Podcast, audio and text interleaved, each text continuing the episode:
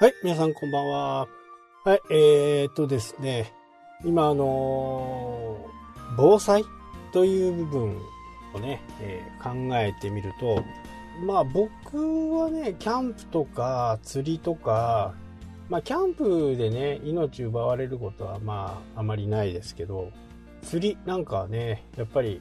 気軽に考えていると、命をね、落とす場合もあると。今年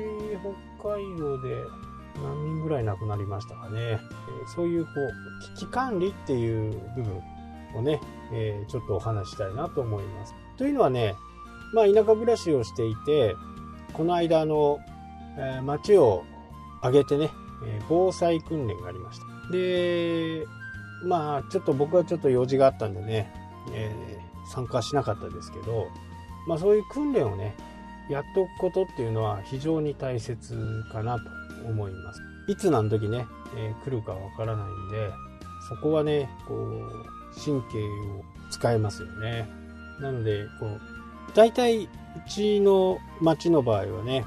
え夕方6時ぐらいにね、防災無線が何か用事がある時はね、6時ぐらいになるっていうのが、まあ大抵、いつもなんですけど、それ以外に入る時っていうのは、まあ何かしら、え問題が起きた時なわけですから、防災無線のね、えスイッチが入って鳴り出したらね、まあ夜中でもね、飛び起きちゃうみたいなね、え感じです。で、この間、停電があってね、それがね、4時ぐらいだったかな。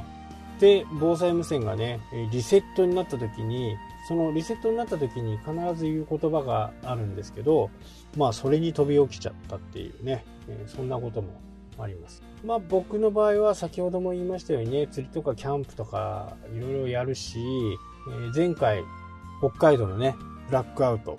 も経験をしているんで、まあ効果不効果ね、僕の車はガソリンを焚いてね、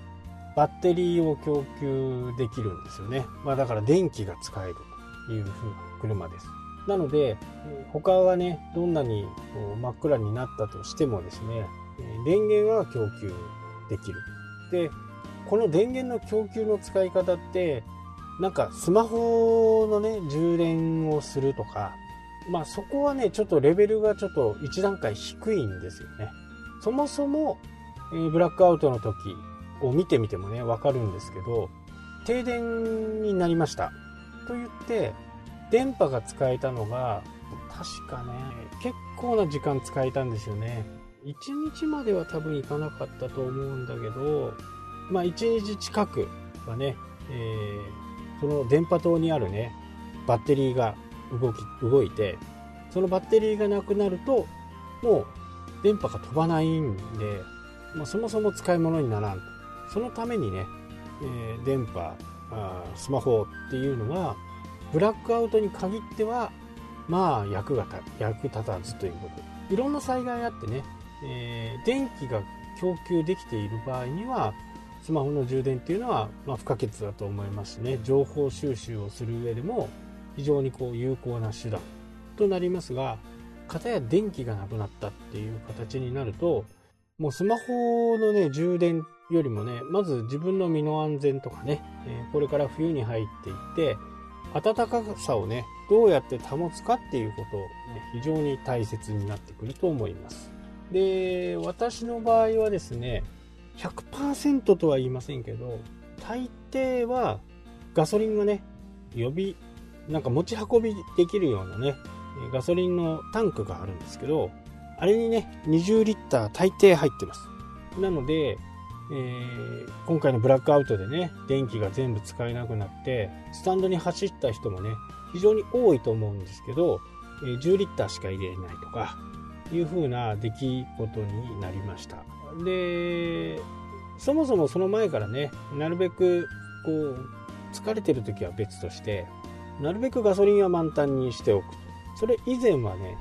まあ、電気自動車になる前まではね、やっぱりガソリンを満タンで市内をね、走るっていうのは、僕の考えでは不効率なわけです。重たい分ね、どうしても燃費が悪くなる。というので、大体いつも半分。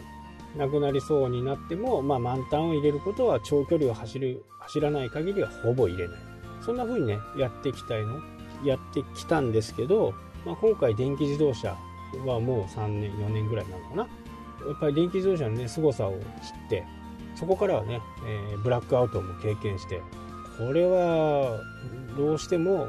ガソリンはね、いつも満タンにしておこう。プラス予備のね、20リッターのガソリンタンクを持ってあると。まあ災害はね、本当にいつわかる、いつ来るかわからないんで、皆さんもね、各地域によっていろんなものがあると思います。北海道の道東であればね、道東沖に津波が来るとね、来る予報も予想があります。南海トラフ、いろんな地域でね、